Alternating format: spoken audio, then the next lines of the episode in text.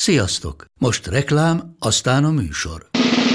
A műsor, valamint az élményekkel teli utazások, személyre szabott ajánlatok és állandó kedvezmények támogatója a Molmove hűségprogram.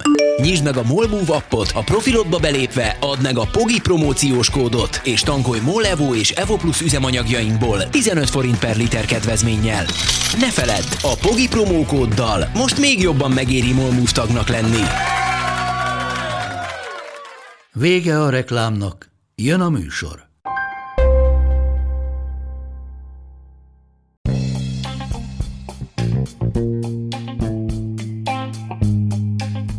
Ez itt a Pogi Podcast. Pogácsa Zoltán közgazdás, szociológus, politikai gazdaságtani podcastja a globális gazdaságról a klímaválság, az automatizáció, a digitális gazdaság, az egyenlőtlenségek és a posztdemokrácia korszakában.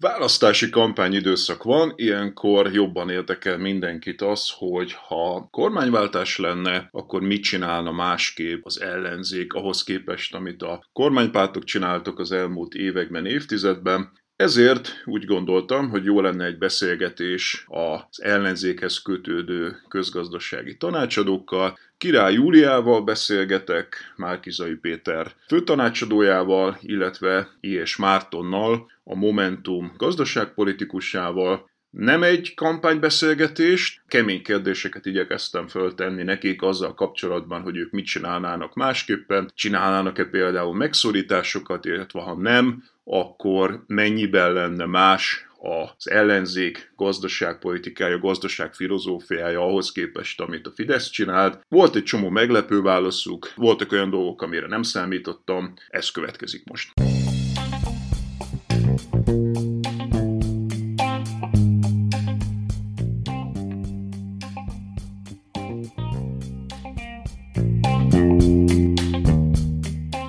Köszönöm szépen nektek, hogy elvállaltátok ezt a beszélgetést. Köszönjük, Jó reggelt kívánok szívesen. Én azzal indítanám, csapjunk bele a lecsóba. Ez utóbbi hetekben mindenki azt kérdezgeti, tőlem is, de általában egymástól az emberek, hogy lesz-e megszorítás, ha a, lenne-e megszorítás, hogyha az ellenzék nyerne. Ráadásul a Fidesz propagandájában is elég sokszor szerepel ez, különböző ilyen internetes propagandaanyagokban, meg talán posztereken is. Úgyhogy szerintem ez egy olyan kérdés, ami tényleg foglalkoztatja az embereket. Mi lenne, ha azzal kezdenénk, hogy arra mondanátok valamit, hogy szükséges a megszorítás, és lenne megszorítás, hogyha az ellenzék nyerne. Márton. Jó, hát ez olyannyira igaz, hogy én Zsombón voltam egy fórumon a múlt héten, Szeged mellett, és egy idős bácsi odajött hozzám, hogy jaj, édes kisfiam, akartok ti tényleg nyerni? Hát olyan szörnyű állapotban lesz ez az ország, amikor átveszitek, hogy ezt el sem tudjátok képzelni. És hát azt gondolom, hogy pont ezért, mert el tudjuk képzelni, hogy milyen szörnyű állapotban lesz ez az ország, amikor átvesszük, meg milyen szörnyű állapotban van, ezért kell nyernünk, és most már egyre több olyan jel van, hogy így felfestik a cukormáz a, a Fidesz gazdaságpolitikájáról, és látszik, hogy így rohad a, a, a belül a dolog. Infláció, államadóság, új költségvetésre van szükség, ezeket mind elkezdik bevallani, és, és nem nagyon van tartalék a, a Fidesz gazdaságpolitikájában. Ők nem nagyon tudnak spórolni a, a a lopáson, mondjuk ki, ők nem nagyon tudnak új erőforrásokat bevonni, és hát a, az ellenzéknek a főállítása, hogy mi egyrészt felszabadítjuk a, a Európai Uniós forrásokat, ugye elsősorban az RRF, az újjáépítési alap jelenthet egy, egy bevonható plusz tőkét, másodszorban pedig mi hozzám tudunk és merünk nyúlni a, az állami költésekhez, a közbeszerzésekhez, azt látjuk, meg tudjuk, hogy ehhez a Fidesz nem nagyon tud hozzányúlni, hiszen azok a cégek, akiket ezekkel etetnek, pumpálnak, azok valós versenyhelyzetben nem nagyon tudnának fel, felmaradni. Na most már sok mindent mondtál, de ugye azt is mondtad, hogy szerinted rossz helyzetben van a, a gazdaság, és hogy rossz helyzetben van az államháztartás. és akkor ez mégiscsak azt sejteti, hogy hát legalábbis valami fajta korrekcióra szükség van, arról meg Magyarországon nagyon hamar az jut az emberek eszébe, hogy akkor ez egy megszorítás. Korrekcióra szerintem szükség van, ezen ebben egyébként van vita a, a koalíción belül is, hogy például van-e szükség új költségvetésre, azt hiszem ezzel Júli veled is tudunk vitatkozni, mert én alapvetően annak a pártján voltam, hogy van.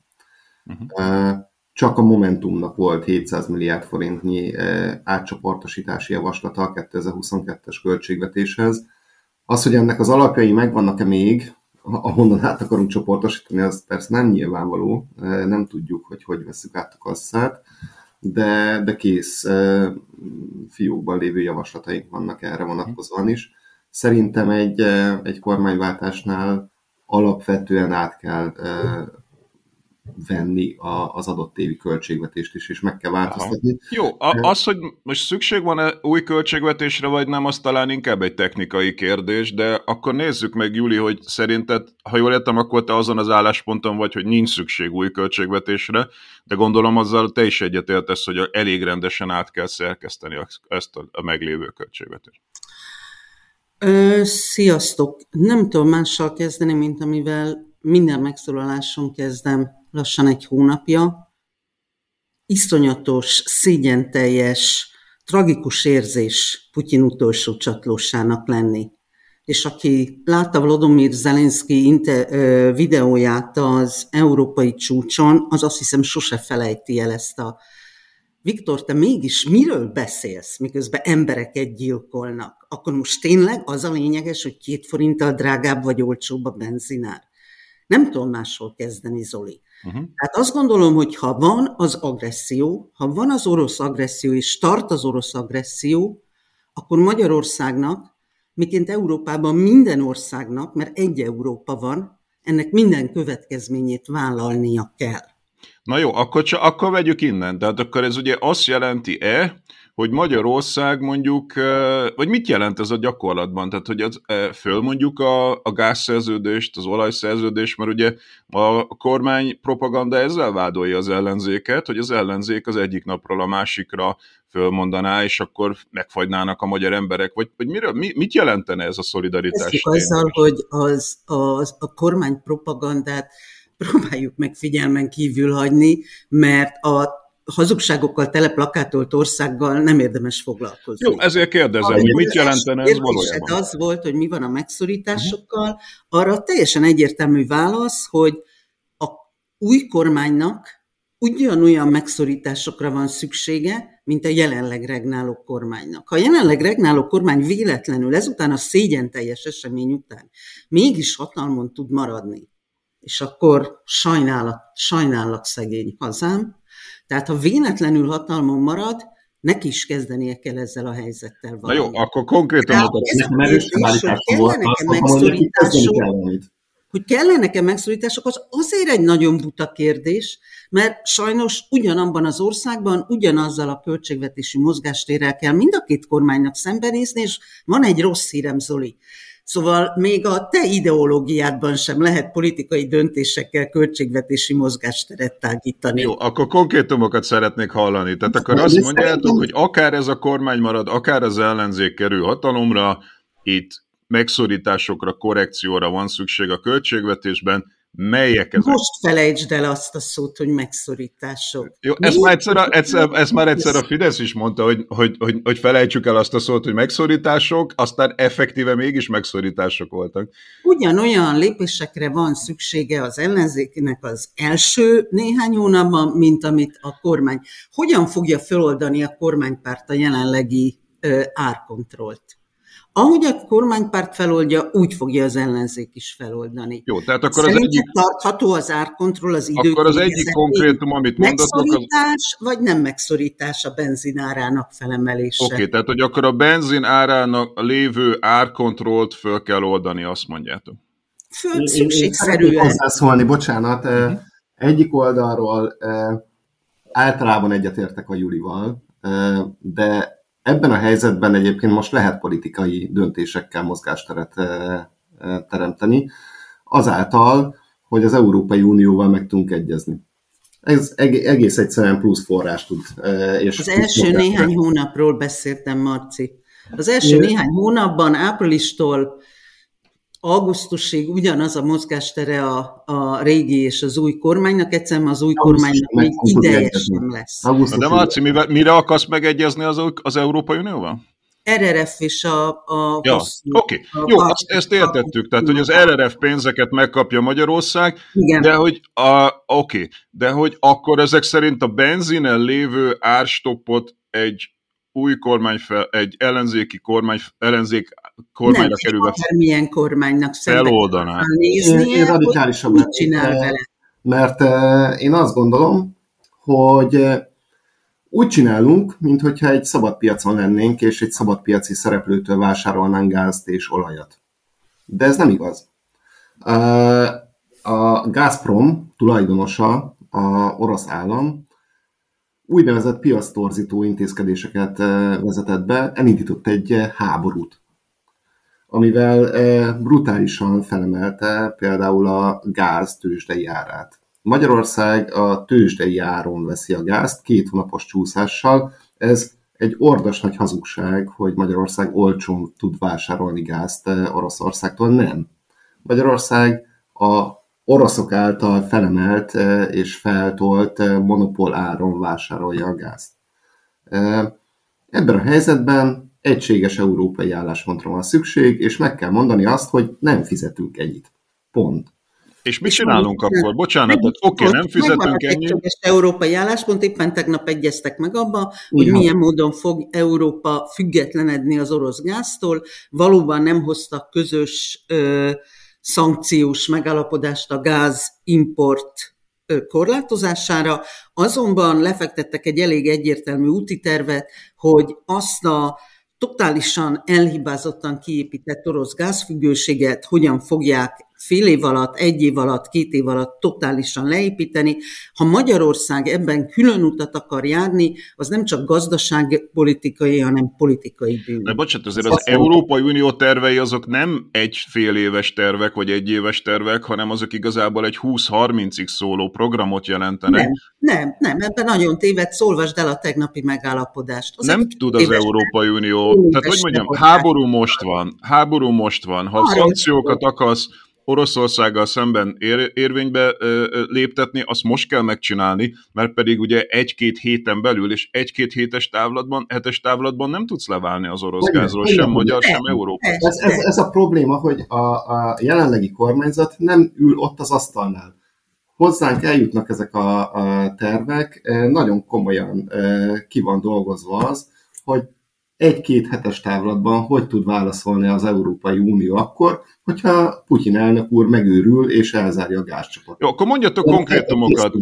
Mondja, ugye az, hogy Putyin el tudja zárni a gázt, az egy másik kérdés, mert ugye én elhiszem a Plecser Tamásnak, amikor azt mondja, hogy nem tudja elzárni a gázt, mert hogy ugye akkora nagy kapacitás ez, hogy egyszerűen nem tudnak mit csinálni azzal, tehát valószínűleg nem az oroszok fogják elzárni a gáz, de feltételezzük azt, hogy akkor mondjuk az Európai Unió egy-két hetes távlatban le akarna válni az orosz gázban. Nem egy-két hetes, Zoli, tényleg olvassuk már el a tegnapi európai, bocsánat, nem tudom mikor kerül adásba, a tegnap az március 20 ötödike volt, amikor is összeültek az Európai Unió vezetői, és letettek az asztalra nem egy egy-két hetes, de egy fél éves, egy éves, két éves bontásban meghatározott leválási tervet, amiben benne volt az amerikai ö, folyékonygáznak a behozatala, nem volt benne az, teljesen igazad van, hogy egységesen ö, a, a gázimportra korlátozás lenne, mert ebbe nem csak Magyarország, hanem több más európai ország sem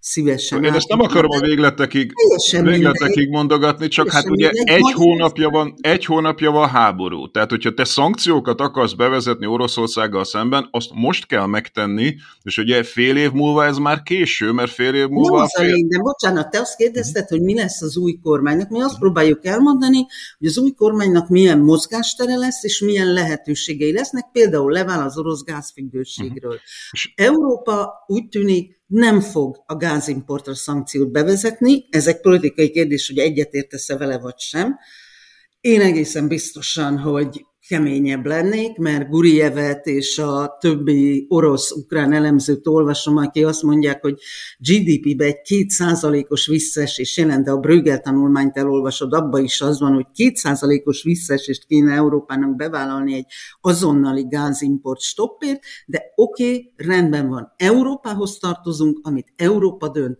azt kell, de nem vonakodva, nyáladzva, és azt mondta, hogy az európai szankciók miatt van Magyarországon infláció, hanem belátva, hogy ennek a közösségnek vagyunk a tagjai, elítéljük az agresszort, ezt a szót talán kimondjuk, és vállaljuk ennek minden következményét, nem a szankcióknak, a háborúnak. Ja, világos, oké. Okay, a háborúnak vannak. Politikai szinten, politikai szinten szerintem nyilván, amit mondasz, az teljesen rendben van. A kérdés az az, hogy ennek mi a praktikus energiapolitikai vonzata. Le tudsz-e válni a gázról, az olajról, mert ezért Magyarország esetében az olajkitettségünk is majdnem 100%-os, ráadásul nálunk még a nukleáris fűtőelem kitettségünk is Igen. nagy.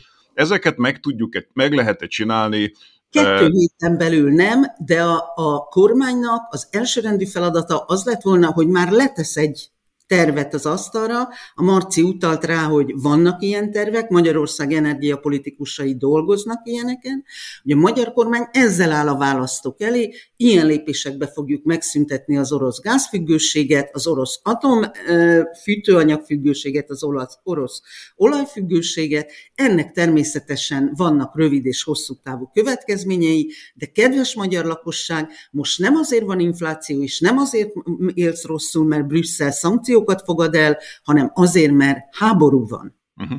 Jó, tegyük félre akkor az energiapolitikát. Nézzük a többi kérdést. Ugye a Marci azt mondta, hogy egyébként is nagy bajok vannak a költségvetésben. Mi az, ami, mi a leglényegesebb tétel, amit át kell alakítani? Az energiapolitikán kívül mi a leglényegesebb tétel, amit át kell alakítani? Mindjárt átadom a Marcinak a szót, csak hadd kezdem azzal, amit csak fél mondattal mondott.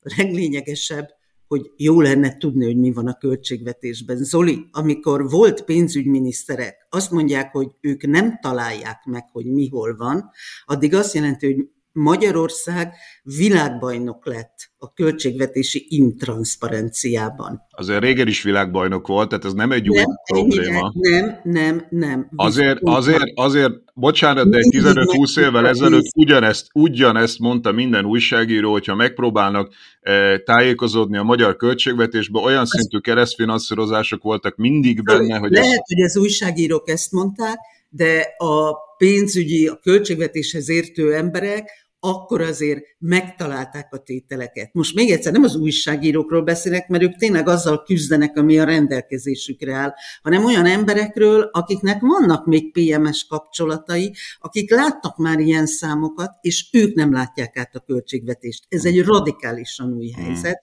Azóta, amióta a magyar kormány létrehozta a pandémiára hivatkozva a különböző tulajdonképpen non-existing alapokat, ahol tetszés szerint csoportosít át éjszakánként hozott rendeletekkel. Jó, az teljesen világos, hogy a, a, ezek a gazdaságvédelmi alap, meg ezek az ilyen pandémiára reagáló alapok, ezek össze-vissza pakoltak kibe belőlük dolgokat, tehát hogy ez nem kérdés, hogy az intranszparens volt, de hát akkor mégiscsak van valamilyen mondása az ellenzéknek, ugye rendszeresen mondják az ellenzékhez kötődő közgazdászok, hogy itt nagy baj van a költségvetésben, valamire ezt biztos alapozzátok.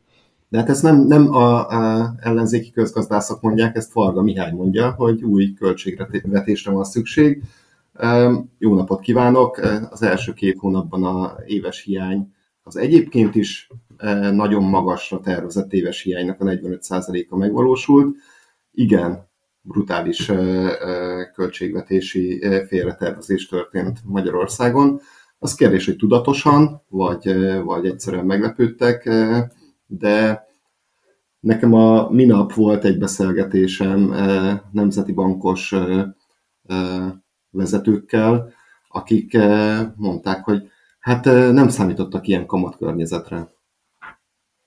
Mi az elsődleges oka ennek a nagy hiánynak? Tehát a, a, a, ha, Marci, hogyha ezt kérdezik tőled, hogy mi az elsődleges oka annak, hogy ekkora a hiány, arra mi a válaszod? Hát alapvetően egy, eh, egy fedezetlen osztogatás történik most Magyarországon. Tehát a kiadási oldalon az osztogatás. Kiadási oldali. Mi annak az elsődleges tétele? Tehát, hogy ez a SZIA visszatérítés, vagy a nyugdíj, vagy melyik, melyik tételeket emelnéd ki, ami szerinted ezt leginkább okozza?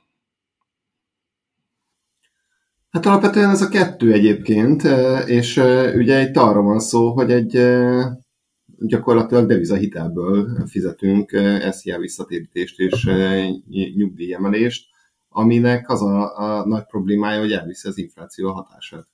Az alatt mit értesz, hogy devizahitelből finanszírozunk? Hát miből? De ezt nem biztos, hogy minden hallgató fogja érteni, hogy ezt a kapcsolódást ezt miért, miért teszitek bele. Lehet, hogy kicsit erősen hangzik, de erről van szó jelenleg, hogy nagyon sokáig a magyar államháztartást gyakorlatilag a forint államadóságból lehetett finanszírozni, de ez megszűnt tavalyi év közepén, és el kellett kezdeni emelni a deviza adósságnak a, a szintjét a magyar állam, állam számára, és most konkrétan arról van szó, hogy, hogy a devizában vesz föl hitelt a magyar állam, és abból költekezik. Zoli, most, amikor fölveszük ezt az adást, ez három nappal van azután, hogy a AKK forint állampapír aukciója gyakorlatilag sikertelen volt, 90%-et tudták csak a benyújtott ajánlatoknak elfogadni, olyan kamat feltételekkel lettek volna csak hajlandók a primary dealerek vásárolni, úgy, hogy így is az elfogadott ajánlatok a korábbi, egy hónappal korábbi kibocsátáshoz képest 100-120 bázisponttal magasabban vannak. De erre Ezek azt mondaná egy fideszes közgazdász, hogy igen, de az elmúlt tíz évben olyan szinten lecsökkentettük a devizaadóság arányát a teljes adóságban, hogy ezt meg tudjuk csinálni. Korábban nagyon magas volt, most nagyon alacsony, ilyen 20 30, 35 százalék volt a legmagasabb, utána ráraktak egy 20 százalékos plafont, azt mostanáig még tudták tartani. A 20 százalékos plafon valóban sokkal jobb, mint a 35%-os kitettség, na de azért ez a 20% kezd most lassan nőni. Uh-huh. Jó, ez van akkor az adósság oldalon. Mi van a kiadás oldalon? Mert ugye a Marci azt mondja, hogy ott van egyrészt ez a e, SZL visszatérítés, ami az én fejemben effektíve egy két kulcsos adó, e, csak nem hívják annak, de ez valójában egy két kulcsos adó. Viszont ugye az ellenzék programjában is több kulcsos SZL van, tehát én azt gondolom, hogy ezt teljes egészében nem lehet kivenni a kiadási oldalról, hiszen egy e, ugye ott is tulajdonképpen ez egy két kulcsos... Szóval ez teljes egészében, tehát tényleg nagyságrendekről próbáljunk beszélni. Szerencsére ez a jelenlegi SZIA visszatérítés, ez egy egyszeri és ez nem is 2022-re, nem 2021-re könyvelték le ezt a 200 milliárdot. Nagyjából ilyen 200-400 milliárdos tételekkel ö, lehet számolgatni minden olyanba, ami jelenlegi pénzszórásban benne volt, a, a nyugdíj korrekciótól kezdve a egyszeri fegyverpénz, ami szintén 120 milliárd, a adóvisszatérítés az azt hiszem azért nagyobb volt, az egy olyan 600 milliárdot tesz ki. Szóval ezeket a tételeket Ezeknek a tételeknek jelentős része mostani, egyszerű, ha azt kérdezett, hogy a mostani költségvetés, a tavalyi és az idei miért száll el, azok emiatt szállnak Értem, el. csak arra kérdezek rá, hogyha ugye lenne egy másik kormány, Folytatnám. és ez bevezetne egy több kulcsos Megengedett, adót. folytatnám. Ja, bocsánat, igen, igen. igen. Csak ki ezzel szemben. Bármilyen rémületesen hangzik, a tervezetnél magasabb infláció, tehát nem a politikai döntés, hanem a tervezetnél magasabb infláció növeli a kormány mozgásterét. Annyiban növeli, hogy a kiadási tételek nem inflálódnak együtt a, a, az árak növekedésével lévén, hogy nincs tökéletes, szerencsére nincs tökéletes értékállósági klauzula. A bevételek rendkívül stabilak, tehát annyit ismerjünk el a Fidesz kormánynak, mint minden jobboldali autokrata centralizált országban az adóbeszedést oly hatékonyá tették, hogy se pandémia, se háború, az adók azok folynak be.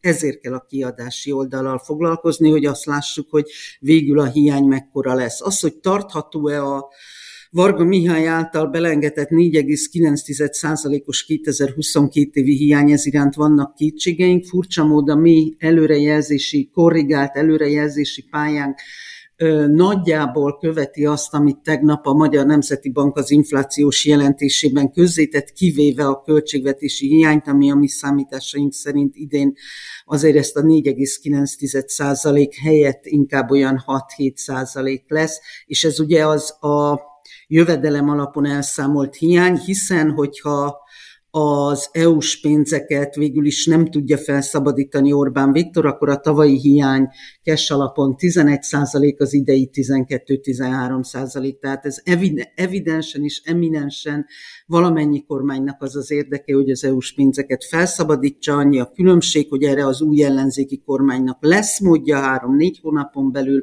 az Orbán kormánynak nem lesz módja. Ennyi a költségvetési mozgástérnek a deficit oldala. De akkor hagyd térek vissza ugyanarra a kérdésre. Tehát, hogy a kiadási oldalon, ha több kulcsos adót akar az ellenzék, akkor nem lehet teljes egészében a kivenni. Különbség, a különbség a jelenlegi pénzszórás és az ellenzéki elképzelések között, hogy minden adó jóváírásra, adójóváírást mondtunk a, a minimálbérig, mind azokra a béremelésekre, amik elengedhetetlenek, egészségügyi szakdolgozók, pedagógusok, szociális munkások, azt mondtuk, hogy a ciklus folyamán.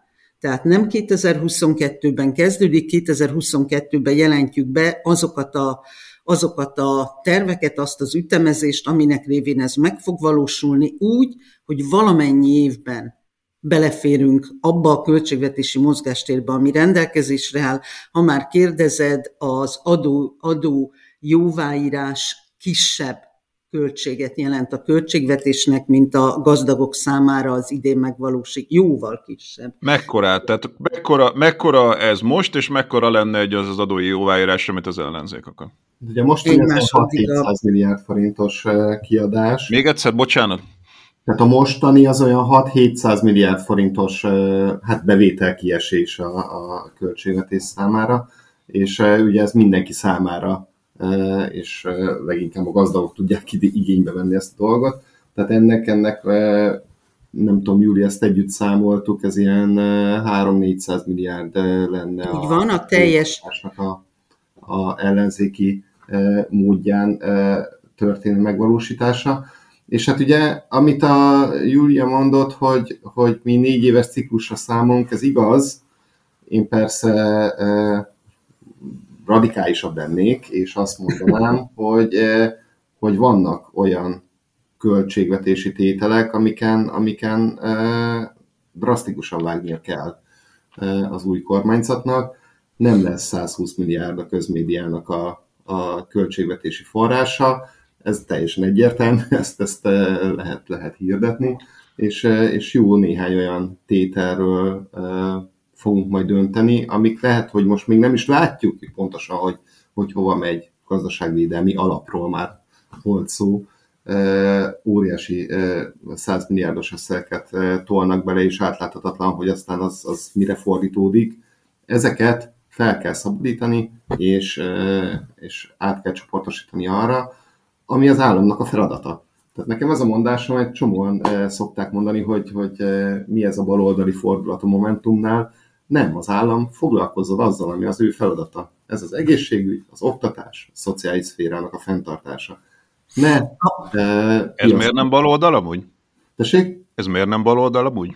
Szerintem ez nem baloldal, ez, ez, ez, ez teljesen általános, liberális álláspont is. Az állam ne piasztorzításra költse az állampolgárok pénzét. Jelenleg arra költi nagyon sok esetben. Akkor szóval, maradjunk egy pillanatra, bocsánat. kiegészítéshez, bocs, számokat, számokat kértél, ja. hagyd mondjak ja. számokat. Tehát az, amit az előbb említettünk, hogy valóban az állam a, az új prioritásokra költ, ami jelenti az adóvisszatérítést, pedagógus, egészségügyi, szociális dolgozó béremelést. Az megvalósítható, akár anélkül is, hogy azokat a nagy átcsoportosításokat végrehajtjuk, amiket a Marci említett. Ezek pedig óriási pénzek. Az, ami többlet, nagyjából 300 milliárd a kiemelt beruházásoknak a felülvizsgálata, és a, a még meg nem kezdett, de már elkötelezettségként a, a költségvetése szereplőknek a leállítása. Paks 2 nem lehet megvalósítani, hiszen most már egyértelműen szankció alá esik, és remélhetőleg a Budapest-Belgrád vasútvonal is visszaszedhető, de vannak más tételek, tehát mi úgy számoljuk, hogy ebből a következő években 200-300 milliárd forint megspórolható.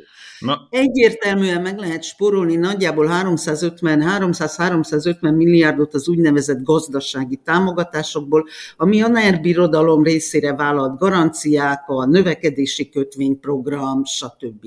150 milliárd a közmédia, amit vissza lehet szedni. Tehát a Marcinak teljesen igaza van, nem a közmédiát kell ö, világnézetileg nem semleges módon működtetni, hanem pontosan azt vissza kell szedni, és egy igazi közmédiát kiépíteni, és nagyságrendileg ilyen 200 milliárd az, ami, ami az egyszeri kifizetésekből csökkenthető és visszajön. Na jó, most akkor már rengeteg én... dolgot mondtatok, de hagy, hagy kérdezzek megint konkrétumokat. Jó, akkor paksot nem építik. Pénz, azért Paks, paksot, nem, milliárdnál tartunk. paksot nem építik meg az oroszok, de valaki megépíti? Tehát, hogy paks lenne? Ez, ez erre én, mint gazdasági tanácsadó azt mondom, hogy ez politikai döntés, úgyhogy átadom a Marcinak a szót. Marci, paks lenne? Szerintem nem, de ezt meg kell vizsgálni. Én eléggé áttekintettem a Paks 2-nek a, a megvalósíthatósági és nyilvánosan hozzáférhető anyagát. Az alapján nem szabad megépíteni Paks 2-t Magyarországnak.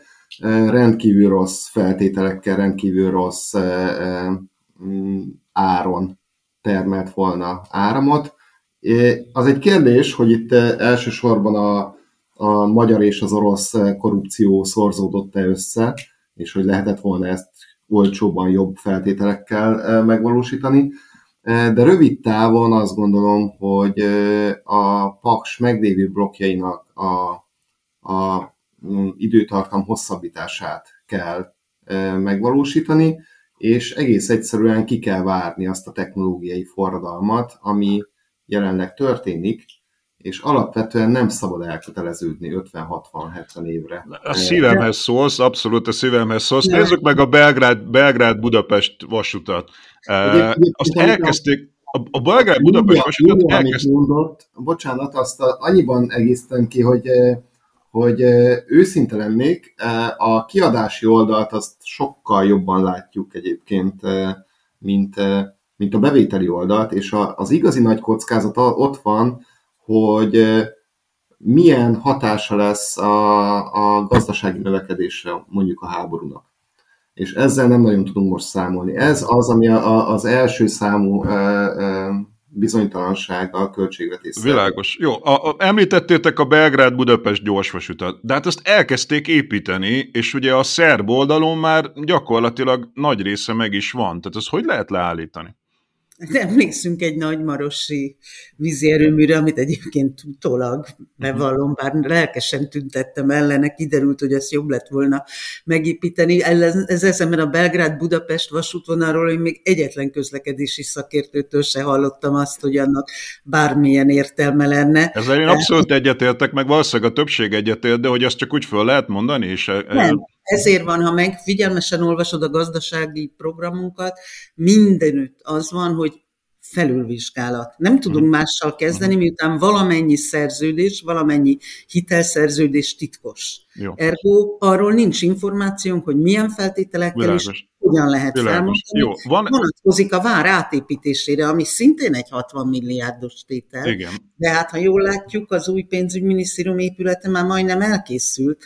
Tehát félbehagyni és ja. gödröket építeni ja. Magyarországon, abból, abból elég. Világos, jó. Akkor itt van ez a közmédia, ami ugye 120-at is, meg 150-et is mondhatok, de hát ugye nullára nem lehet levinni, tehát hogy nyilván valamennyiből kell működtetni a közmédiát. Tehát... 100 milliárd az, ami kivehető belőle, a Polyán Gáboréknak, a, a média kutatóknak a számításai szerint Tehát akkor egy ilyen 50-60-ból lehetne működni. Igen, 2010-ben 12 milliárd forint volt a költségvetése a közmédiának, azóta volt infláció valamennyi, tehát hogy, hogy ez, azzal számolni kell de azért látható, hogy ez, ez működtethető volt korábban. Ennyi Világos, oké. Okay. Akkor még egy dolog volt, amit említettünk, de nem mentünk bele részleteibe, ez a nyugdíj kérdés, mert ugye most van egy ilyen 13. havi nyugdíj, amiről én azt gondolom, hogy egyszer végre el kéne már dönteni, hogy nincs ilyen, hogy 13. havi nyugdíj, 12 hónap van, akkor kell tisztességes nyugdíjakat adni, viszont 12 hónapban meg kellene, tehát hogy ott sem lehet a teljes nyugdíj kiadást megspórolni, mert hogy rengeteg embernek nagyon alacsony a nyugdíja, tehát valamennyit a nyugdíjakra is kéne költeni. Mit Ahogy számoltuk a költségvetési mozgásteret, abba a jelenlegi teljes nyugdíjkiadás inflációval korrigált értéke van benne, tehát azt mondjuk, hogy a, a nyugdíjkiadás az nem fog attól mérséklődni, hogy infláció van. Ugye tudjuk, az infláció a költségvetés és az állam nagy barátja, mert el tudja inflálni a kiadásait és az adósságát. A nyugdíj nem tartozhat ezek közé. A részletek azok szerintem még mindig vita alatt vannak, de a Marci többet tud róla. Ma, Marci nyugdíj? Hát ugye mi azt mondjuk, hogy ezt a Svájc indexálást ezt kellett volna tartani, tehát itt van egy, egy felhamozódó adóssága a, a Fidesz kormányzatnak, amit most egy összegbe, egy 13. havi nyugdíjba akar odaadni mi nem, egy, alapvetően egyetértek veled, hogy, eh, hogy tisztességes nyugdíjakat kellene fizetni, és nem ilyen politikailag eh, kiemelt. Látni. A szakszervezetek követelése az már nagyon régen, hogy legyen egy olyan szabály, hogy létminimum alatt nem lehet nyugdíj Magyarországon. Ezzel egyetértetek? Nem, ilyen követelés nem volt most jelenleg ott, ott, ami be is épült a programunkban, hogy a jelenlegi minimál nyugdíjnak a radikális emelése az most 28.500, de ezzel azért bánjunk óvatosan, mert ezen a minimál nyugdíjon magyar lakosoknak hát pár száz van, ezeknek a többsége úgy alakult ki, hogy valamikor elhagyták Magyarországot, de volt Magyarországon megszerzett járandóságuk. Szerintem ami alapvetően fontos, az a nyugdíj skálának az összenyomása, tehát ha nem is azonnal visszavezetni a járulékplafont, de az, hogy a, a magas nyugdíjak ne ugyanúgy indexálódjanak, mint az alacsony nyugdíjak, ez felmerült a gyakorlati megvalósítási kérdések között úgy gondolom, hogy ezeket a célokat tudjuk megfogalmazni, alacsony nyugdíjak emelése, magas nyugdíjak valamilyen módon való elszaladásának visszafogása, ez szerintem szó szerint Abszolút. az, amit te is Nekem szeret. ez nagyon tetszik, de hogy ugye akkor valamilyen, mi, valamilyen minimál nyugdíjmondás van, hogy minél nem lehet alacsonyabb a nyugdíj? Jelen pillanatban, jól tudom, a programban az van, hogy ö, háromszorosra emeljük ezt a 28 ezres minimál nyugdíjat. Mert az gyakorlatilag mégiscsak a létminimum környéke. A létminimum az, azt gondolom, hogy ez most már 100 ezer fölött ja, van. Ja, ja, de úgy nagyságrendileg annyi. Jó. Uh, Oké, okay, azt hiszem, hogy a kiadási oldal korrekcióiról beszéltünk, de a kiadási oldalon még nagyon fontos az, hogy ugye minden ilyen programban mindig benne van, hogy rendbe rakni az oktatást és rendbe rakni az egészségügyet. És ugye nem minden van... ilyen programba, ez az ellenzék programjának a prioritása. Ez 30 éve minden magyar politikai programban benne van, csak aztán... A, a Fideszébe én nem látom, nincs is programjuk. Tehát. Ez igaz, tehát e, igen, ez igaz, hogy most nincs programjuk, de azért ez egy standard eleme szokott lenni a politikai programoknak, hogy rendbe rakni ezeket. E, keresem a konkrétumokat, Ugye azt látom, hogy például az oktatásban van egy olyan konkrétum, hogy 50%-kal megemelni a tanárok bérét. Szerintetek ez elég? Szerintem több van. Az Tehát van benne, hogy 50, a ciklus alatt, a ciklus végéig 50%-kal megemelni a tanárok bérét. Őszinte leszek, szerintem ez nagyon-nagyon-nagyon kevés. Én azt gondolom, hogy alapvetően ez a, e, kifejezi azt a prioritást, és kifejezi azt is, hogy elég komoly viták voltak a ellenzéken belül a fiskális e, e, szigor képviselői és a, a politikai célok képviselői között. Én azt gondolom, hogy egy rövid távú, vagy tehát azonnali és gyors béremelésre van szükség a, a pedagógus pályán, és emellett van szükség egy hosszú távú és kiszámítható életpályamodellre. Alapvetően a cél az, hogy a, a diplomás átlagfizetéshez szárkoztassuk fel a pedagógus béreket. Úgy fogalmaztál, hogy ugye a fiskális szigor és a politikai prioritások között volt vita, de hát ugye az, hogy a pedagógusok béreit rendezni kéne, az nem egyszerűen csak egy politikai prioritás, egyszerűen olyan, e, olyan pedagógus hiány van, hogyha nem csinál egy kormányzat egy nagyon radikális emelést, és ez véleményem szerint legalább duplázást jelentene, ha nem triplázás, akkor nem fognak visszajönni a pedagógusok, nem lesz érdemben jó pedagógus kar Magyarországon. Bocsánat, azért hallgattam, mert most kerestem, szó szerint ez van a programban, amit mondasz. A ciklus folyamán legalább 50 kal és a, a szakszervezetekkel, a pedagógus szakszervezetekkel való beszélgetés során mindig arról beszéltünk, hogy első lépésben a pályakezdők fiatalok. Tehát nem azt akarják, hogy legyen egy egységes 50%-os béremelés, azt szeretnék, hogy az a pedagógusi életpálya modell, amit a Fidesz behazudott 2010-ben, az valós legyen, az valóban a minimálbérhez, a, a garantált bérminimumhoz legyen kötve, annak emelkedésével együtt változzon, és első lépésben a fiatalok, pályakezdők béreit rendezik, és ebbe az idős, nyugdíj előtt álló pedagógusok. Ezt én értem, Gyuri, csak az a baj ezzel, hogyha az van benne, hogy legalább 50 és a ciklus végéig, az gyakorlatilag nem fogja rendbe rakni a magyar pedagógus kar helyzetét, mert hogy valójában arra lenne szükség, hogy duplázás és azonnal. Azonnal biztos, hogy nem. 2022-vel kezdtük a beszélgetést, tehát az azonnal egészen biztos, hogy nem. És azt gondolom, hogy ez a, a pártok többségénél már egy elfogadott preferencia, hogy valóban a legalább 50 azt jelenti, hogy egy gyorsan, tehát a ciklus egésze alatt az lehet fejnehéz és lehet farnehéz. Tehát a pedagógusok, egészségügyi szakdolgozók esetében ezt mindenki ma már fejnehéznek, tehát a, az ciklus elejében megvalósítandónak tekinti, és azt gondolom, hogy a mostani pedagógus helyzet az valóban kritikán aluli. Nem hiszem, hogy ebben a leendő kormánypártok között nagy vita lenne, hogy milyen erőforrásokat és milyen ütemezésben kell azonnal ide átcsoportosítani, de azért ne, ne adjuk azt figyelmen kívül, Zoli, hogy visszaadni az iskolának, a pedagógusnak, a függetlenséget, az autonómiát és az önállóságot, az legalább olyan fontos, és az az első pillanat feladata. És eh, én azt tenném még hozzá, hogy mi alapvetően a, a, azért átírnánk az egész oktatási eh, szektornak a intézményrendszerét is.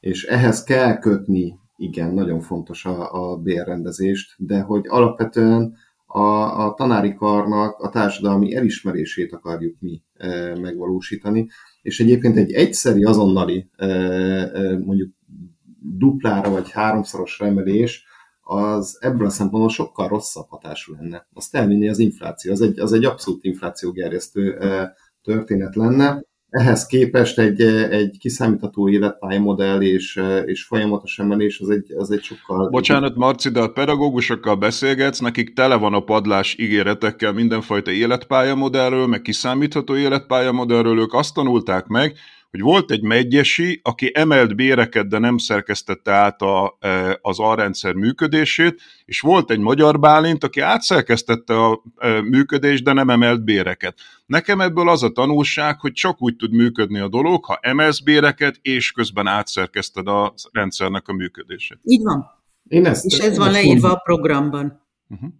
Tehát lény- a lényeges pályakezdőkre fókuszálás, igenis van életpályamodell, autonómia és függetlenség, a kisiskoláknak a problémáit közösen megoldani, tehát nem feltétlenül visszaadni önkormány, minden önkormányzatnak az iskolát, hogy utána ne tudjon bért se kifizetni, hanem ott a társulásoknak a bevezetése, társulásokkal megoldva az iskola finanszírozást, az iskola finanszírozást elsőrendű prioritásként való kezelése, és ami nagyon lényeges, Zoli, és ne felejtsd el, tanárhiány azért is van, mert nincs az iskolákban adminisztráció. A tanár kezeli a krétát, a tanár kezel mindent. Abban a pillanatban, ha egy jól megfizetett adminisztrációs hátteret biztosítasz az iskolákba, és ez is benne van a programban, abban a pillanatban a tanárhelyzeten is javítasz. És mondjuk, hogyha olyan iskolák... Az adminisztrációt, mert most rettentő sok fölösleges adminisztráció van, hihetetlen egyébként most a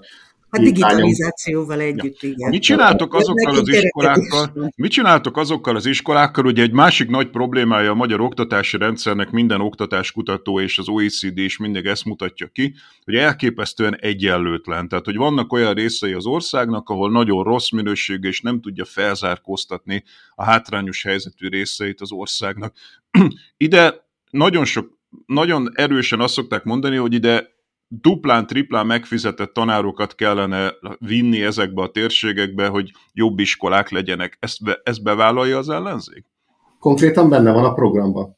Uh-huh. Hátrányos helyzetű uh, helyen oktató pedagógusoknak a bérét uh, nyilván felfelé el fogjuk uh, tolni. Tehát akkor extra pénzeket kapna az, aki vállalná azt, hogy hátrányos helyzetű részeibe az országnak elmegy tanítani. Én azt gondolom egyébként, hogy eh, ezt olyan szintre kell vinni, hogy minden eh, igazán jó eh, iskolában tanító tanárnak az életpályájában legyen egy olyan időszak, amikor bevállal egy ilyen időszakot. Uh-huh. Jó. De ez nem olyan módon, mint az orvos kirendelés, jó? Mielőtt itt nem, még... Nem, parancs, nem, nem, nem, önkéntes alapon. Közgazdászok vagyunk, köztözőkbe hiszünk, se nem jogászok vagyunk, akik azt mondják, hogy hozunk rá egy törvényt, és akkor az úgy lesz, se nem katonák, akik azt mondjuk, hogy hozunk egy utasítást egyébként. Világos, ösztönzés. Jó, na akkor ugyanez ugye az egészségügyben is probléma, mert tudjuk, hogy van 600 olyan körzet Magyarországon, ahol nincsen körzeti orvos. E, itt valószínűleg ugyanez lenne a megoldás, hogy, hogy jelentős bérekkel ösztönözni az orvosokat, hogy vállalják ezeket a körzeteket. Ezt az ellenzék tudná támogatni? Zoli, szerintem a, az egészségpolitikáról ne velünk beszélges, mert én azt gondolom, hogy van egy nagyon részletesen, hosszan kidolgozott program, amit most több konferencián ismertetnek a program készítői, ami az egészségügy egész szerkezetét gondolja újra, beleértve a pályakezdő fiataloktól a szakápolókon át a közegészségügy finanszírozásáig. Kivel kell beszélgessek? A Lantos Gabiékkal. Jó, akkor Lantos Gabriellával fogok csinálni egy beszélgetést egészségügyről. Akkor térjünk át a bevételi oldalra. Személyjövedelemadó. Ugye már kicsit, kicsit említettük, hogy, hogy több kulcsos szeretne az ellenzék. Miben lenne ez más? Hát egyrészt a Fidesz egy kulcsosához képest, másrészt ez a visszatérítéses mókához képest, ami, ami most van. De mert jelen pillanatban ez egy egyszeri visszatérítés. Az ellenzéki programban egy olyan személyjövedelemadó rendszer van felvázolva, ami a minimálbér alatt élőknek, illetve annál egy magasabb szintig fokozatosan kivezetve adó jóváírást tesz lehetővé, ami azt jelenti, hogy ő nekik kedvezmény, de a magasabb jövedelműeknek nem csökkenti az átlagadórátáját, ez a különbség az adójóváírás, illetve a több kulcsos adók között. Adójóváírás esetén a te remélem magasabb jövedelmed ugyanúgy továbbra is 15%-kal fog adózni, ezzel szemben a 200-250 ezer forint havi jövedelemmel rendelkezőknek az adóját szinte száz százalékban jóváírjuk. A szinte száz százalékban azért mondom, mert fokozatosan 200 ezerig, totál, a minimálbérig teljesen jóváírjuk, onnantól kezdve egy lineáris kivezetés. Ha ezt egy hétköznapi ember hallgatja, mit jelent az, hogy jóváírjátok az adóját? Hát, hogy effektíve nem kell befizetni. Uh-huh. Tehát ennek a technikája az azért már a világban több helyütt ki Tehát ez azt jelenti, hogy neki gyakorlatilag nullára csökken az effektív Így van, így van. Tehát, Tehát akkor ez egy két kulcsos adórendszer, egy nulla és egy 15. Hát a kettő között, között egy átmenet van. Igen. Fölső kulcs nincs, fölső kulcs nincsen. Hát van 15 százalék. Úgy értem, hogy egy harmadik fölső kulcs, tehát az igazán magas jövedelmekre. Nincsen. Uh-huh ez nem fog túl sok extra bevételt hozni a, a, a, a költségvetésnek. Ez nem hoz, ez visz. Ez, ez visz. visz. Ez visz, de nem túl sokat egyébként, tehát hogy alapvetően ez egy megvalósítható uh, ajánlat, egy viszonylag jól célzott uh, támogatás a, a keveset keresőknek, úgyhogy azt gondoljuk, hogy ezt be kell vállalni. ennek a, ha most bevezetnénk azonnal, akkor nagyjából egy olyan 250-300 milliárd plusz kiadást jelentene, tehát fele annyit, mint a Fidesz által totál értelmetlenül megvalósított gazdag családoknak való 600 milliárdba kerülő adó visszatérítés. Miért nincsen felső harmadik kulcs? Azon kívül, hogy politikailag ez nyilván nem előnyös. Nem láttuk értelmét. Óriási értelmiségi nyomás volt rajtunk, hogy legyen egy felső adókulcs, mert hogy, mert hogy mekkora igazságossági hatása van. Bevételt alig hoz, és összességében pedig azt gondolom, hogy, hogy tényleg feleslegesen hergeli a, a magyar Oké. Okay. Ez egy, ez egy őszinte politikai válasz volt, azt gondolom. Váratlan. Örökösödési adó. Ugye, vagy vagyonadó. Ugye a nyugati adórendszereket megnézi az ember, egy ilyen vagyonadó örökösödési adónak sokkal nagyobb szerepe van, mint a magyar költségvetésben. A magyar középosztály évtizedek óta megtorpedozza azt, hogy legyen vagyonadó vagy örökösödési adó. Az a döbbenet egyébként, hogy a vagyonadó, amennyire szeretik a közgazdászok, annyira kopik ki a, a nemzetközi e, adórendszerekből. E, a Momentum... hát az azért van, mert nagyon nagy érdekérvényesítő e, ereje van a felső középosztálynak. Ez lehet, hogy ez az oka, nyilván ez az oka, de, de tény, ettől függetlenül mi a Momentumnál csináltunk egy, egy adórendszer nemzetközi áttekintést, és engem is meglepett, hogy tíz évvel ezelőtt, amikor legutoljára láttam egy ilyen típusú tanulmányt, ahhoz képest eh, teljesen megszűnt gyakorlatilag. Marci, minden kopik ki, amit a felső középosztály rosszul érinti. Tehát kopik ki a felső adókulcs, kopik, eh, csökkennek a, a, a kulcsok száma, csökken a vagyonadó, persze, mert hogy iszonyú jó érdekérvényesítése van a felső középosztálynak, csak ennek ugye az szokott lenni az ellentételezése, hogy a kiadási oldal is szokott kopni, és kevesebbet költünk oktatásra, meg egészségügyre, de valamiből be kell szedni azokat a pénzeket pénzeket. Hm? Miből, miből fogjátok beszedni a pénzeket? Azzal a bevételi szerkezettel számoltunk, amivel a kormány előrejelzés készül. A GDP 35%-a az adóbevétel, ami Európában egy ilyen közbenső szint. Ami, tehát nem, nem fogunk adót emelni, ez az első számú és alapvető politikai mondás.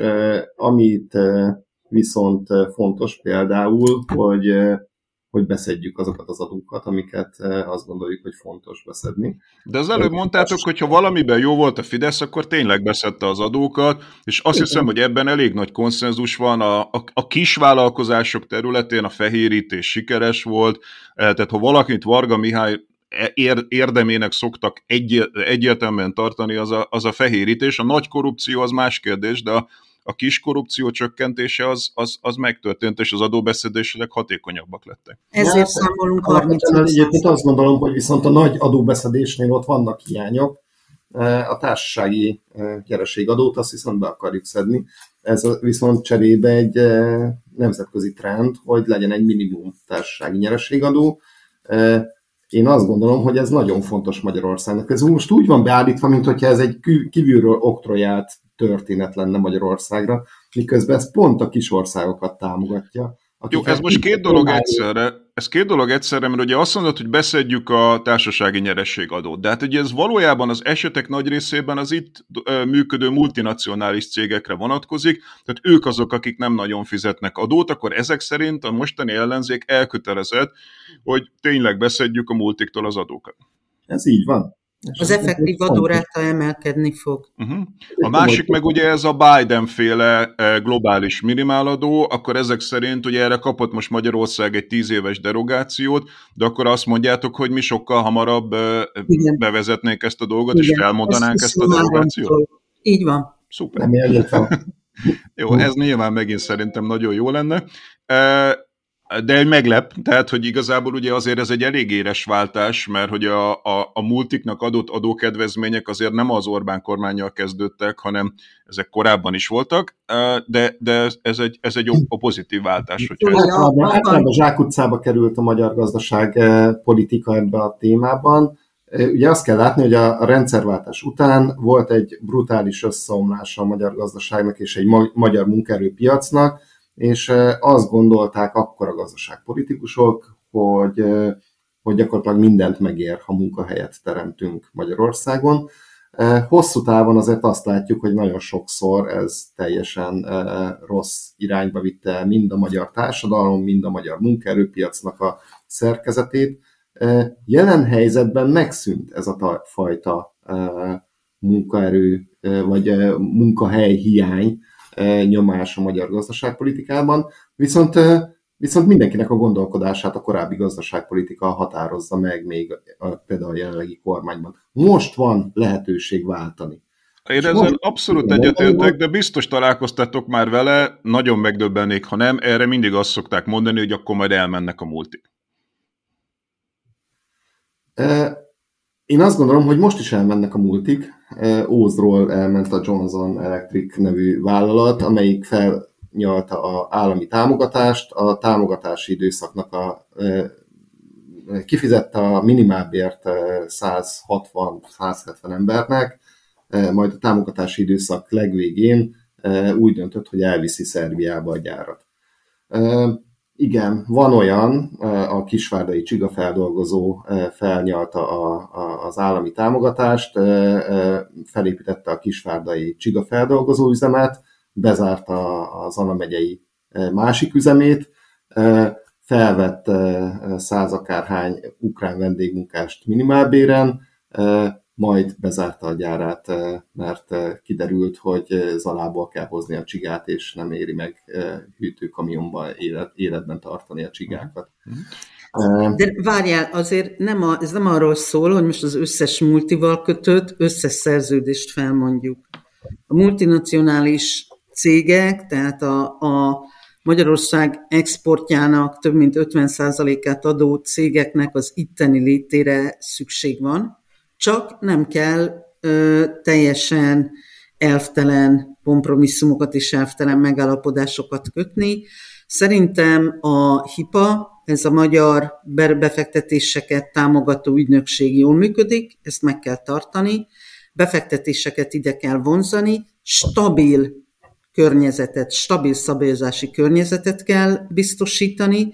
Nem győzöm hangsúlyozni, az egyik nagy magyarországi befektető, aki azt mondta, hogy betartom a törvényeket, fizetem az adókat, nem kívánok ennél többet, tehát én azt gondolom, hogy ilyen befektetőket várunk továbbra is Magyarországra. Vannak befektetők, jönnek Magyarországra, jó az infrastruktúrális környezet, ezt kell továbbfejleszteni az államnak, ennek az legfontosabb része az a digitalizáció, és ebbe teljesen egyetértünk. A Momentum programjának egyik alapköve volt, ami bekerült a közös ellenzéki programba, mert ez jelenti az administratív környezet javítását, jelenti a, a do business-nek a a lehetőségeinek, tehát itt csinálj üzletet ezeknek a lehetőségeknek a kitágítását. Ha nem is egy év alatt fogjuk Észtország szintjét elérni, de Észtország fele szeretnénk haladni, azaz versenyképes, tiszta, korrupciómentes környezetet teremt. Jó, nézzük az általános forgalmi adót, mert ott ugye meg az volt a történet, hogy ugye a személyi jövedelemadót levitték eh, a Fidesz alatt nagyon alacsony egykulcsos szintre, és ennek ellensúlyozásaként meg kellett emelni az áfát, és ugye tíz éve arról cikkezik mindenki, hogy e, EU rekorder áfánk van nálunk a legmagasabb az áfa az egész EU-ban. Mi a terv az áfával? Egyrészt nem a legmagasabb az egész EU-ban, másrészt ha elolvasod a Budapest Intézetnek a legutóbbi kiadványát, akkor ez a mindenki által ö, szajkozott narratívák, miszerint az áfa a szegények adója, egyszerűen nem igaz. Egy nemzetközi összehasonlításban és egy mikroszimulációs programmal mutatták ki, hogy igen, az áfa csökkentésnek lehet átmeneti jóléti hatása, gyakorlatilag inkább a gazdag rétegeket támogatja az áfa csökkentés szem, mint a szegény rétegeket. Hát attól függ, hogyan csináljuk, ha differenciáltan csökkentjük, ez ez egy nagyon jó módszer a differenciálásra, vagy jó, jó adó nem a differenciálásra az áfa. Én, eh, amikor még tanultam a közgazdaságtant, akkor, akkor általános eh, eh, álláspont volt, hogy a közgazdaságilag ne az áfán keresztül differenciáljunk, és ne szóljunk bele a az árakba, és, és legyen egységes áfakulcs. Már ez, ez azért eléggé megkopott ez a, ez a igazság, és azt mondjuk, hogy, hogy van értelme adott termékkörökre adott áfa csökkentésnek. Úgyhogy az általános áfa csökkentés az nem került be a, a, az ellenzék programjába, mert, mert tényleg azt látjuk, azok, azt mutatják a, a, a modellek és a számok, hogy, hogy nem hoz annyit, mint amennyit remélnénk tőle, akár gazdaság élénkítésben, akár, akár szociálisan. Viszont van, tehát például az alapvető élelmiszerek áfáját azt, azt csökkentenünk kell. Nem állapot az, hogy egy ilyen inflációs hullámban, ami kifejezetten adott termékkörökben az átlagos inflációnál magasabb áremelkedést hoz, ilyen a alapvető élelmiszerek, ott, ott az állam ezen, ezen sokat nyerjen. Amit a, a Júlia mond, van olyan infláció érintett termékkör, ahol, ahol az államnak igenis bele kell, le kell mondani ezen a, erről a nyereségéről. Miközben itt hallgatlak titeket, ugye az áll össze a fejembe, hogy hát akkor ugye az SZIA-ban alapvetően marad ez a 15% os kulcs a legtöbb embernek, vagyonadó, örökösödési adó nem nagyon játszik, az áfa gyakorlatilag nagy, rét, nagy, nagy vonalakban marad olyan, amilyen, akkor tulajdonképpen... Azért az alap, alapvető élelmiszereké minimális Alapvető szintre. élelmiszerekben, de hogyha a big picture-t nézzük, akkor ez a három adónem lényegében azért olyan nagyon-nagyon nem változna, de gyakorlatilag azt mondjátok, hogy a Fidesznek az adópolitikája tulajdonképpen így utólag nézve rendben volt. Nem, azt gondolom, hogy igen. Mondjuk ki azt, hogy eh, alapvetően eh, a ellenzéknek a kiadási oldallal van első számú problémája a költségvetés kapcsán, és eh, nem a bevételi oldalon, nem az adórendszeren akarunk radikális változásokat megvalósítani. Hosszú távon egyébként folyamatosan kell változtatni, de ezt azt gondolom a Fidesz is változtatna. Egyszerűen változik a gazdaság, változik a, a tudásunk az adórendszerrel kapcsolatban, Amire mi azért készülünk, ez a, ez a zöld adórendszernek a bevezetése, e, és ott ugye a szennyező fizetelvnek a, a folyamatos bevezetése, de ez, egy, de ez egy, most egy folyamatos nemzetközi gondolkodás is, hogy ezt hogyan tudod jól megcsinálni. Pont az áfánál látjuk, hogy, hogy gyakorlatilag 30 év kellett arra a magyar államnak, hogy megtanulja, hogy hogy kell ezt az áfát e, rendesen beszedni és, és működtetni. A zöld adórendszerről tudtok mondani konkrétumokat? Tehát, hogy ez mekkora tétel lenne, mit érintene, van erre terv? Alapvetően a zöld adórendszer az nem egy bevételi kérdés számunkra. Ez inkább a, a piacszabályozási és ösztönzési kérdés. Azt gondolom, nem tudom, Júlia, ti számoltok-e nagyon ezzel, ezzel a bevétellel, de de nem, nem ez motiválja egyáltalán. Hát nem úgy számoltunk, hogy ez jelentős költségvetési mozgásteret bővítő tétel, hanem úgy, mint ami egy a gazdaság átstruktúrálódását segítő ösztönző tétel. Uh-huh, jó.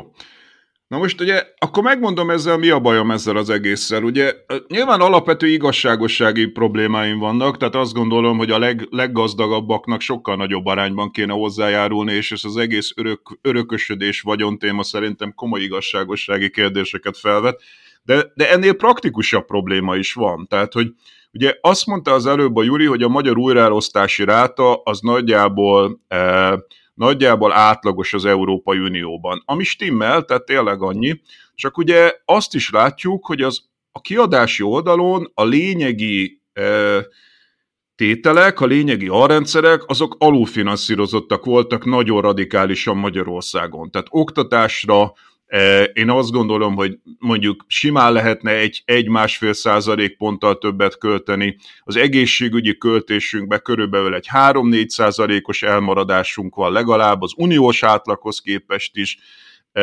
A szociálpolitikában 6-7 százalék, a vasutat rendezni kéne, ott is óri, több ezer milliárdos elmaradásunk van. Tehát, hogy azt gondolom, nem tudom ezzel egyetértetek-e, hogy a kiadási oldalon, hogyha rendesen akarjuk működtetni az alrendszereket, akkor ott kiadás növelésről, de semmiképpen nem csökkentésről. Átrendezés, Zoli, átrendezés. Tehát nem nőne az Másrészt aránya... Ne, használd, ne, ne, ne nézd ezeket az EU-s átlagokat, létszes a visegrádi országokhoz hasonlítani.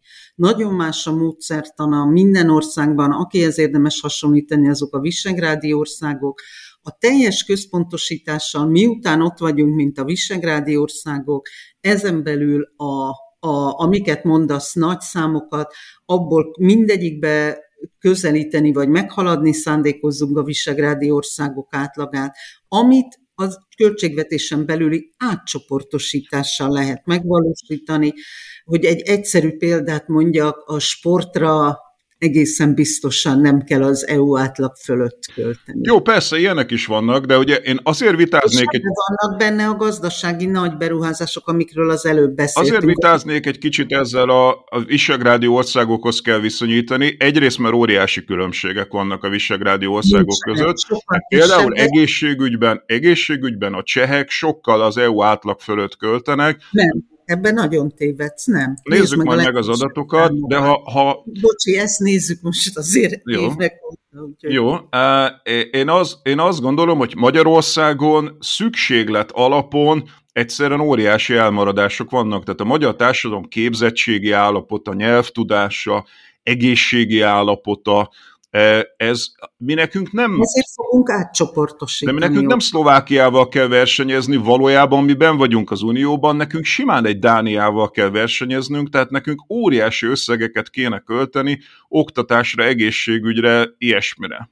Tehát igen, de nem értem, ugyanerről beszélünk. Ha átcsoportosítasz, uh-huh. a költségvetésen belül, akkor ezzel többet költesz. Tehát te egyszerre használsz két dolgot, milliárd forintokat és százalékokat. Százalékokban minimum az, a, a visegrádi átlaghoz kell felzárkoznunk, de valóban cél az EU átlag, ez milliárdokban egy átcsoportosítás jelent a költségvetésen belül. Én csak százalékokat használok, de ugye például egészségügyben több százalékponttal el vagyunk maradva, egyébként még a, a visegrádi társainkhoz igen, képest is. Igen, Tehát igen. Ott, ott... De ez benne is van. Okay. Na de még egyszer, Na de ha föl, emeled az egészségügyi kiadásokat a 2,5%-ról a 3,5%-ra, az azt jelenti, hogy ezt a plusz 1 százalékot el tudod venni abból a a többlet gazdasági támogatásból, ami kizárólag a NER rendszer finanszírozását szolgál. Tehát, hogy akkor a lényegi átcsoportosítása az lenne, hogy sportból, NER rendszer támogatásából átcsoportosítani, és akkor növelni a, e, a, a százalékos arányát az oktatásnak, egészségügynek e, legalább a Visegrádi, de inkább az uniós átlag környékére? Így van, és Na, amit még ugye mondtunk, hogy az EU-s támogatásokat a közszolgáltatásokra kell költeni elsősorban. Uh-huh. Oké. Okay. Jelenleg nem ez van. Világos. Jó.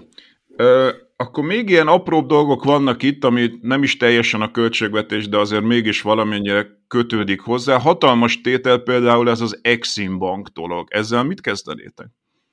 Ezt hívjuk úgy, hogy a költségvetésben lévő felrobbanó bombák, amelyek sajnos ö, elég nagy tételeket jelentenek, nem csak az Exim Bank, hanem az MFB is. Tehát MFB és Exim Bank együtt. Az MVM vesztesége, ami csak idén valószínűleg az 1000 milliárdot fogja közelíteni, hála a rezsicsökkentésnek. A Magyar Nemzeti Bank vesztesége, ami idén a 400-600 milliárdot fogja közelíteni. De az... Beszéljünk akkor ezekről konkrétan. Ugye az MVM vesztesége az azért áll elő, mert nagyon magas a gázár, és ugye van a rezsicsökkentés. Megszűnne a rezsicsökkentés?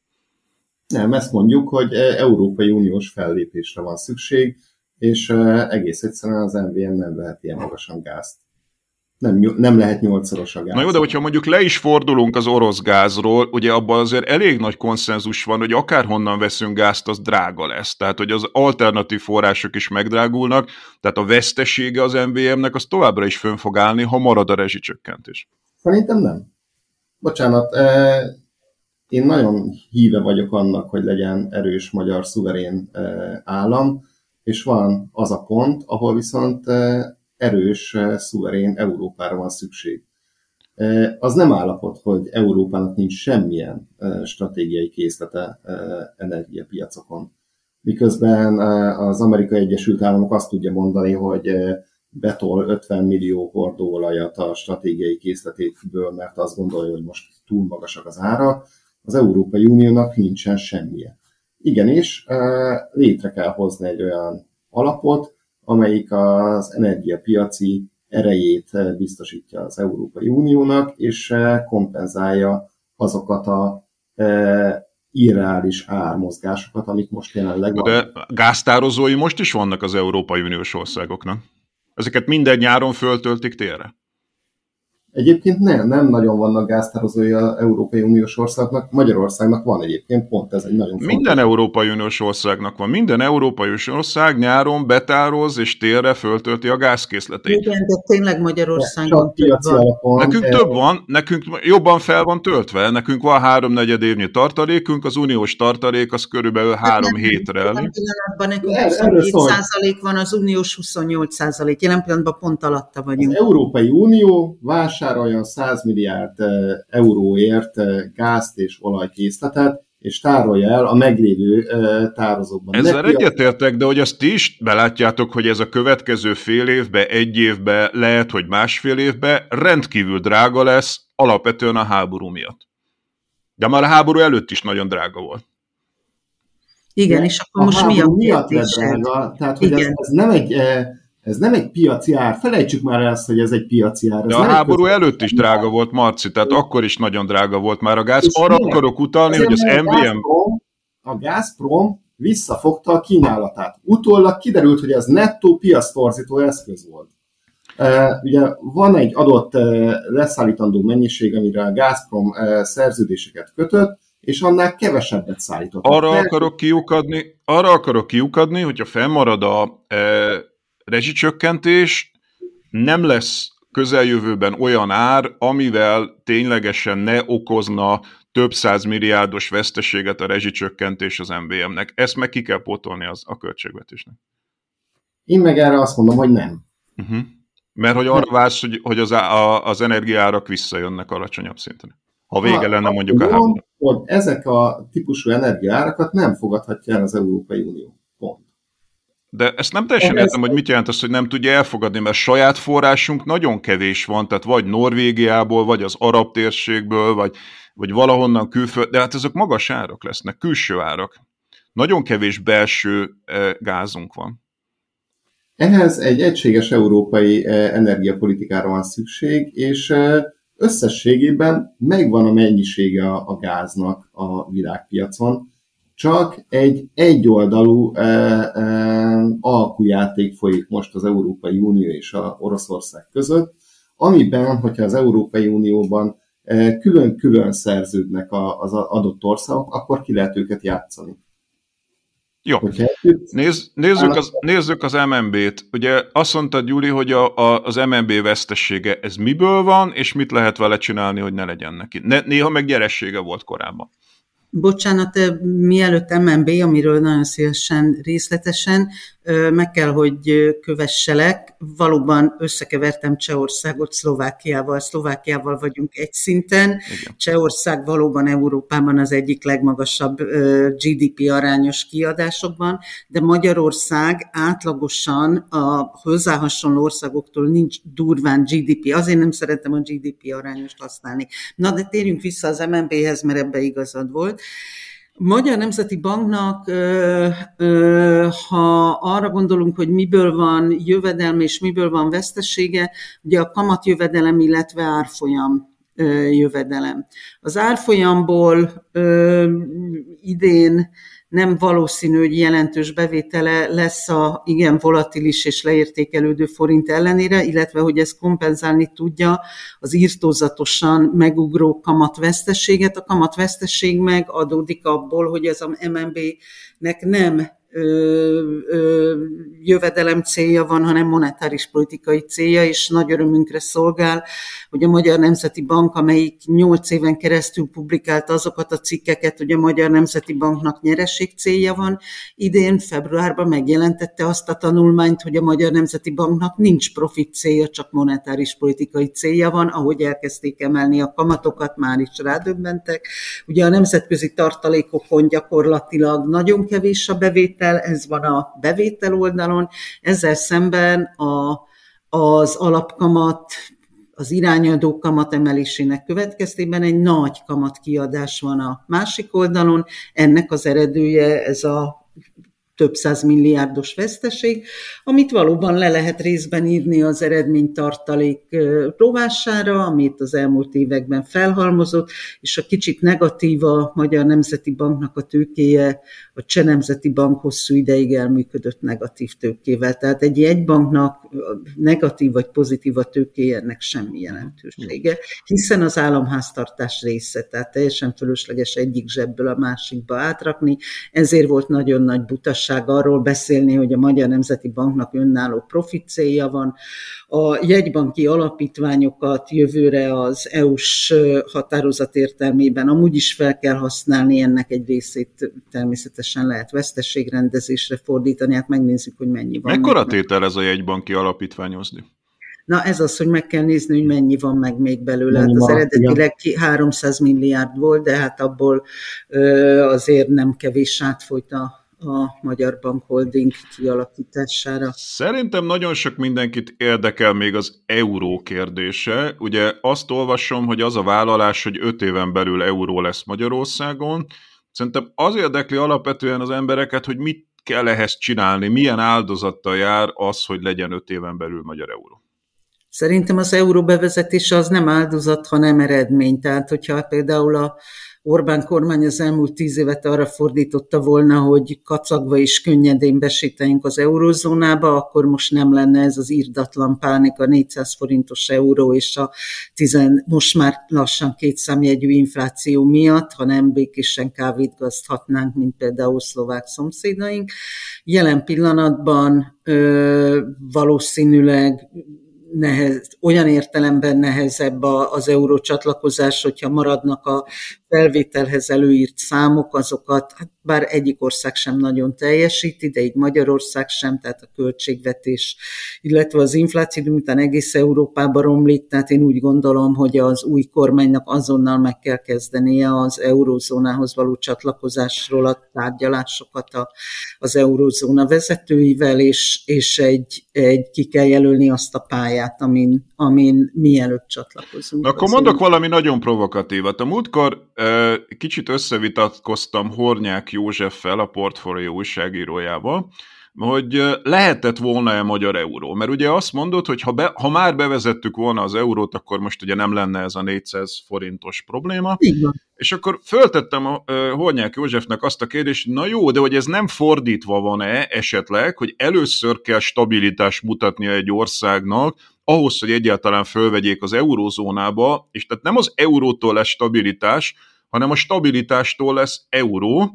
Erre ő azt mondta nekem, hogy igen, de hogy szerinte volt egy ablak, amikor be lehetett volna vezetni az eurót, és megkérdeztem, hogy ez mikor volt, és ő azt mondta, tehát ugye 2004-ben léptünk be az Európai Unióba, akkor rögtön ki volt tűzve célnak, hogy be fogunk lépni az eurozónába, azóta ez ugye nem sikerült, de azt mondja Hornyák József, hogy szerinte 2014 környékén volt egy olyan pár év, amikor az összes stabilitási paktumos... Beszélünk. Na Igen. jó, de akkor viszont ugye ezzel az a probléma, tehát hogyha tényleg az van, hogy akkor alacsony volt az államháztartási hiány, eh, hát hogyha nem is voltunk a, eh, az adósság cél környékén, de legalább a tendencia jó volt, azt elfogadták volna, infláció is alacsony volt, még azt mondja a Hornyák Józsefennek, nem néztem utána, de hogy ő azt állítja, hogy akkor még relatíve a a, a, az ERM2-es árfolyam stabilitás is megvolt. Hogyha ez mind igaz, akkor viszont az van, hogy a Fidesz volt az egyetlen, aki tudott akkor a stabilitást teremteni Magyarországon, hogy elvileg bevezethettük volna az eurót. Az más kérdés, hogy ők nem akarták feltétlenül, de ugye akkor az a két mondás együtt, hogy nem volt stabilitás a Fidesz alatt, meg az, hogy hogy nem... Hogy, hogy... Bocs, Szoli, ki mondta azt, hogy nem volt stabilitás a Fidesz alatt? A Fidesz 2012-ben ugyan recesszióba vitte az országot, de a 2014-18-ban, tehát az alatt a négy év alatt rákapaszkodva az eurozóna fellendülésére, a környező államok fellendülésére, akik persze gyorsabban mentek, de azért az egy fellendülő korszak volt, természetesen ára rákapaszkodva mindig is azt mondtuk, hogy relatíve válságállóbb állapot állapotba hozta az országot, amit persze 18-tól kezdve kezdett erodálni, tehát nem a pandémiával kezdődött a gazdaságpolitika eróziója, 2018-tól kezdve kimutathatóan már procikli, durván prociklikussá vált a fiskális és monetáris politika, ugye ez a híres high pressure economy, amiről azóta egy szót nem hallasz, tehát így kiveszett az emberiség tudatából, pedig akkor ez a magas nyomású gazdaság rendkívül sikeresnek tűnt, tehát mielőtt erre a magas nyomású gazdaság filozófiára rátért volna, valóban ott volt egy három-négy év, amikor rákapaszkodva az általános fellendülésre egy stabil, devizaadósságmentes, alacsony adósság országot hozott létre, tökéletes állapot a csatlakozásra. De ez, egy, ez egy történelmi eh, ablak volt, azt gondolom. Tehát itt eh, jogos, amikor azt mondod, hogy, eh, hogy akkor most eh, valljuk be, hogy volt egy ilyen stabilitási pont, és, és ezt be kell vallani. Mert, eh, mert évszázados eh, szituációja volt a magyar gazdaságnak, hogy eh, ha a globalizáció sérül, ha a energiárak magasak, ha a tőke ára magas, akkor a magyar gazdaság eh, borulékonyá válik. Ez a három kulcs tényező az, ami a magyar gazdaságot felborítja. Amikor beszűkülnek a külpiacok, lásd KGST, lásd Trianon, a magyar gazdaság földbe áll. Amikor energiakrízis van, lásd 70-es évek, akkor a magyar gazdaság nagyon nehezen állja a válságot. Amikor magas a tőkár, akkor nagyon nehezen állja a válságot, mert tőkeszegény a magyar gazdaság.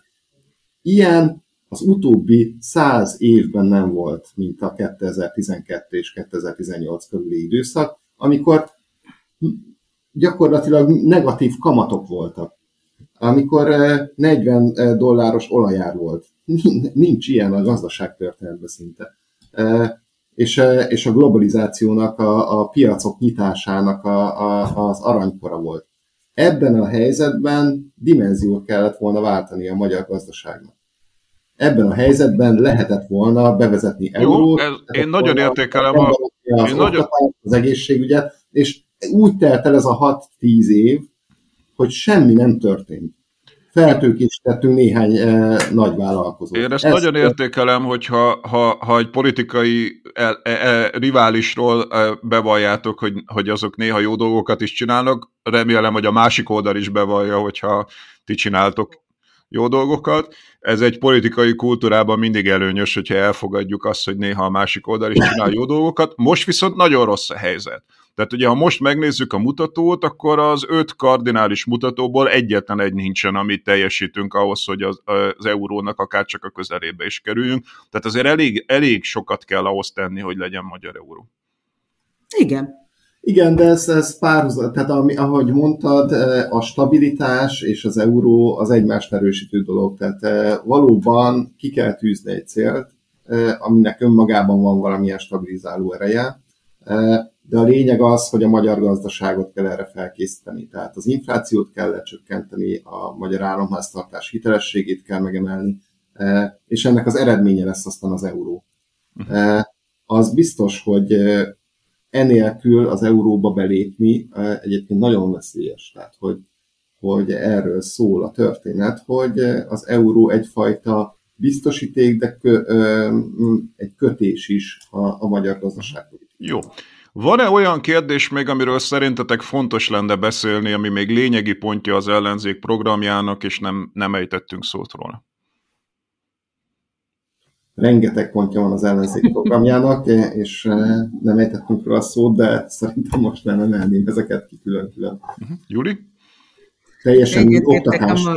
Nagyon sok mindenről tudnánk még beszélni, de, de szerintem nagyon sok lényeges kérdést megérintettünk. Jó, akkor én azt hiszem, hogy úgyis egy óra 20 percet beszélgettünk, ez az átlagembernek ilyen makrogazdasági kérdésekből amúgy is elég megterhelő, de hát ugye a választási időszak van, ilyenkor jobban figyelnek az emberek az ilyen típusú kérdésekre.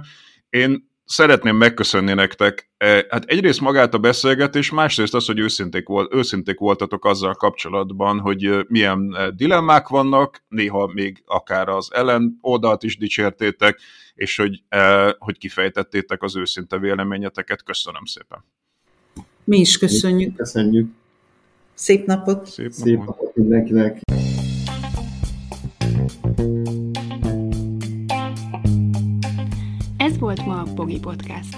Ha vitába szállnál az elhangzottakkal, vagy témát javasolnál, keresd a Pogi blog oldalt a Facebookon. Ha támogatnád a podcastot, azt a www.patreon.com per Pogi Podcast oldalon teheted meg. Köszönjük! Ha más podcastekre is kíváncsi vagy, hallgassd meg a Béton műsor ajánlóját. El tudod képzelni, hogy a podcastet, amit éppen most hallgattál, fél év múlva már a mesterséges intelligencia generálja? Mi sem. De ha érdekel, eljött már a gépek lázadása. Hallgass bele az Embertelen podcastbe. Orsós Lajos vagyok, a műsor házigazdája. Egyelőre még élőben. Egyelőre. Fedezzük fel együtt, hogyan ismerkedik, randizik, mesél és vitatkozik Betty és Péter, két teljesen mesterséges intelligencia. Lajos, a podcast címét mond még egyszer, Léci. Oké. Okay. Embertelen podcast. Ez a műsor a Béton közösség tagja.